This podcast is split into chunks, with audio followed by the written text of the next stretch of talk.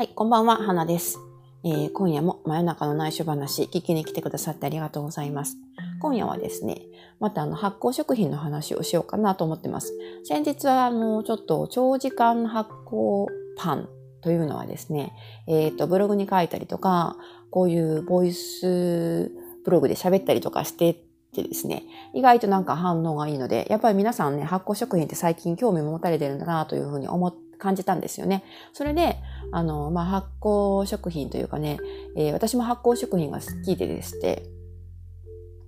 まあ、パンはね、ほとんどあの、2日に1回は作ってるんですけど、その他にも味噌とかもね、今、今、今というか、ま、数年前から作り始めてるんですよ。まあ、味噌を作る、1回作ると、まあ、いそうですね、5キロ、4キロぐらいの量になるのかな。だから、それでね、もう1年分ぐらいになっちゃうんですよね。だから1年に1回作れば十分という感じで、今までに多分3回ぐらい仕込みをやってるんですけど、で、まあなかなかですね、面白い、面白いというか、やっぱり発酵食品って何が一番あの好きかというと、上手に綺麗に発酵した時って、こうね、触り心地がね、非常に心地よいんですよね。あれは何て言うんでしょうね、あの、リラックスできるというか、こうなんか本当に、あの、なんか人間の本能なんですかね。本当に触ってて気持ちいいというか、発酵がうまく進んでいるものに手を触れると、すごく気持ちがいいんですよね。なので、まあ、その辺から発酵食品が好きになったというのもあったりして、でもともと私はお味噌はね、別に好きな方じゃないんですよ、どちらかというと。まあ、日本人なんで味噌汁とか飲みますけど、別に味噌汁がなくても平気な方で、あのーまあ、料理とかでもね、あの、日本に住んでる時でも、味噌、味噌を使った料理が特に好きとかいうこともなかったんですけど、それでもやっぱりね、あ、あると便利だとは思うんですよね。あの、お肉とかもね、マリネすると柔らかくなるじゃないですか。だから、えーっと、まあ、時々、時々ね、そんなに大量には使わないんですけど、時々使いたいなという時があって、そういう時に、もうこっちのスーパーとかでも売ってるんですけど、アジア系とかね、あの、スーパーマーケットに行けば、お味噌もちゃんと売っています。でも、やっぱりね、あの、選択肢が少なくて、あんまりそんな品質も良くないというか、品質の割に、こう価格が高い割高なになっちゃうんですよね。でも単単に辛いだけみたいな、塩塩辛いだけみたいな、そういう、あの、まあ、味もいまいちな感じなので、まあ、これだったらちょっと自分で作る方がいいのかなと思ったりしてですね。しかも結構1キロ単位とかで買っちゃうと、あのー余らせてしまうことの方が多いんですよね。で、あの、ああいうものって、市販のああいうお味噌とかって賞味期限があるじゃないですか。自分で、自分作った味噌っていうのは、その発酵がそのまま進んでるので、まあ、言ってみれば賞味期限っていうのはないんですよね。いつまでもその発酵をどこで止めるかとか、その温度管理だけで、あの、まあ、冷蔵庫に入れておけ入れておけば、ゆっくりと発酵が進んでいくし、えー冷蔵庫じゃなくて常温で保存しておけば、どんどんどんどん発酵が進んで、熟成が進むという感じなんで、あの、腐るということはね、基本的にはないんですよ。カビが作ることはあるんですけどね。か外に置いとくとカビが来るの、これはちょっと困りものなんですけど、その代わりに、あの、まあ、腐るということはないので、結局あの自分でね、仕込んだ方が、あの、もったいなくて、き破棄する、食品を破棄することが少ないんで、いいかなと思ってるんですよね。でですね、その発酵食品の、まあ、味噌作りのことをね、今日は話ししようと思ってるんですけど、そのお味噌をね、作り始めたのも、最初はやっぱりあの自宅で過ごす時間が長くて、スロークッキングとかスローフードとかそういうものに興味を持ち始めたのの延長にあったんですよね。パンと同じなんですよ。あの、家にいることが長いんで、そういうちょっとね、発酵食品とか、こう手間と時間がかかるものも結構ケアしやすいんじゃないかなと思って、ふと思いついて始めたのが味噌作りだったんですね。で、あの、いろいろネットで調べると、あの、基本のお味噌の作り方って紹介されてるので、それを見ながら見よう見まねで作ったんですけど、お米麹がね、いるんですよね。おお味噌を仕込むときって。で、米麹は、だけは、あの、こちらでは手に入らないので、えっ、と、日本に帰ったときに、えー自分でこう、買ってですね、スーパーとかで最近は 300g とか 500g 単位で乾燥の米麹っていうのが販売されてるんですね。で、それを買ってきて、で、あの、こっちで、えー帰ってきてから、戻ってきてからこっちで購入した大豆を使って、それと合わせて作る、仕込むという感じなんですよね。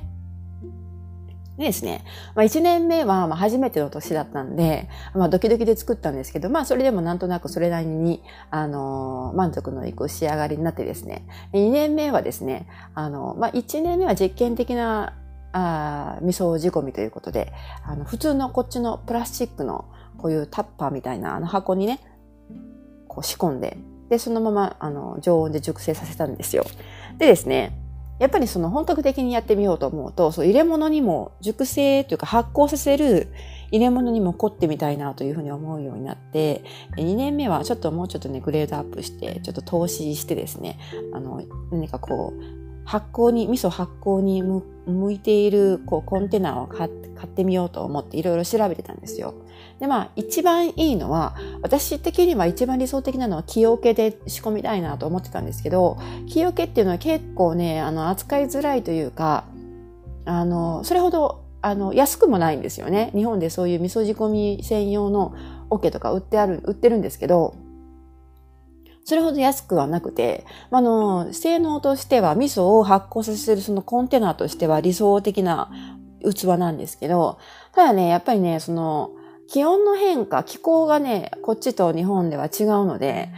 おそらく日本で普段使う、普通に使われて使用されているものをこっちにそのまま持ってきても、あの、かなり乾燥が激しいんで、多分ひび割れとかね、こう、隙間ができたりとかね、こ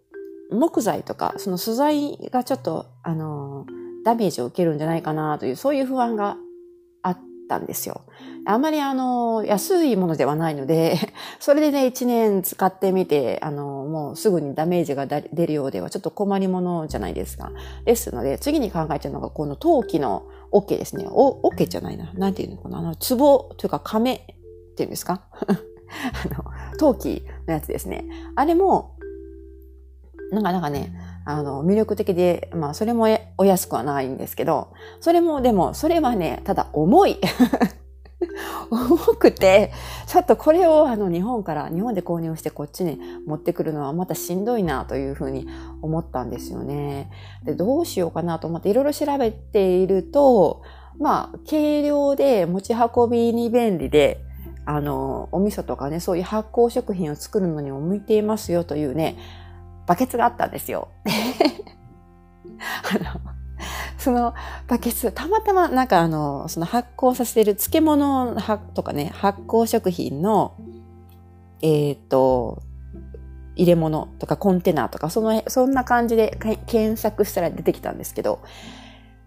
プラスチック製のバケツなんですけど、それがね、ただのプラスチックじゃないんですよ。あの、その会社名がエコパラダイスという会社で、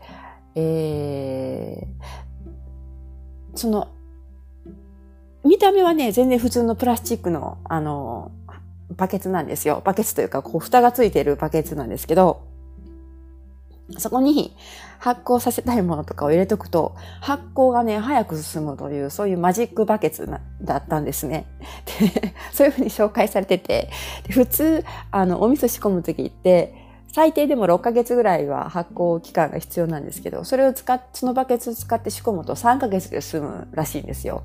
っていうふうに情報を知れて、それをね、買ってきたんですよ、日本から。一番、あの、軽量で、もうお値段もそんなに高くなくて、で、あの、持ち運びにも便利だし、あの、まあ、日本からね、えー、日本からカナダに運ぶのも、なんとか私一人でも行けるかなと思って選んだのがそれだったんですけど、それがね、使ってみるとね、本当にね、びっくりするぐらいね、あの、発酵がするんですよ。発酵するんですよって言うとおかしいのかなえっと、本当にお味噌がね、3ヶ月でできちゃうんです。別にあの、私的には時間がたっぷりあるので あの、6ヶ月でも3ヶ月でも変わらないんですけど、でもやっぱりね、あの、3ヶ月でできるっていうのは、なんかあの、この心理的にちょっと嬉しいみたいな。で、あの、まあね、そういうふうに発酵食品とか、こう、なんかイーストの働きを促進してくれる素材で作られてるんですって。でそのななんでそういうふうにはあの作用するのかっていうのは多分企業秘密なんでしょうね。そのホームページとか見ても日本語と英語でホームページがあの説明が用意されてるんです。読んでも全然意味がわからないんですよ。意味がわからない。その秘密がわからないです。はい。でもまあ、そんな感じで、あの、バケツを持ってきた、帰ってきた私はですね、あの、バケツレディという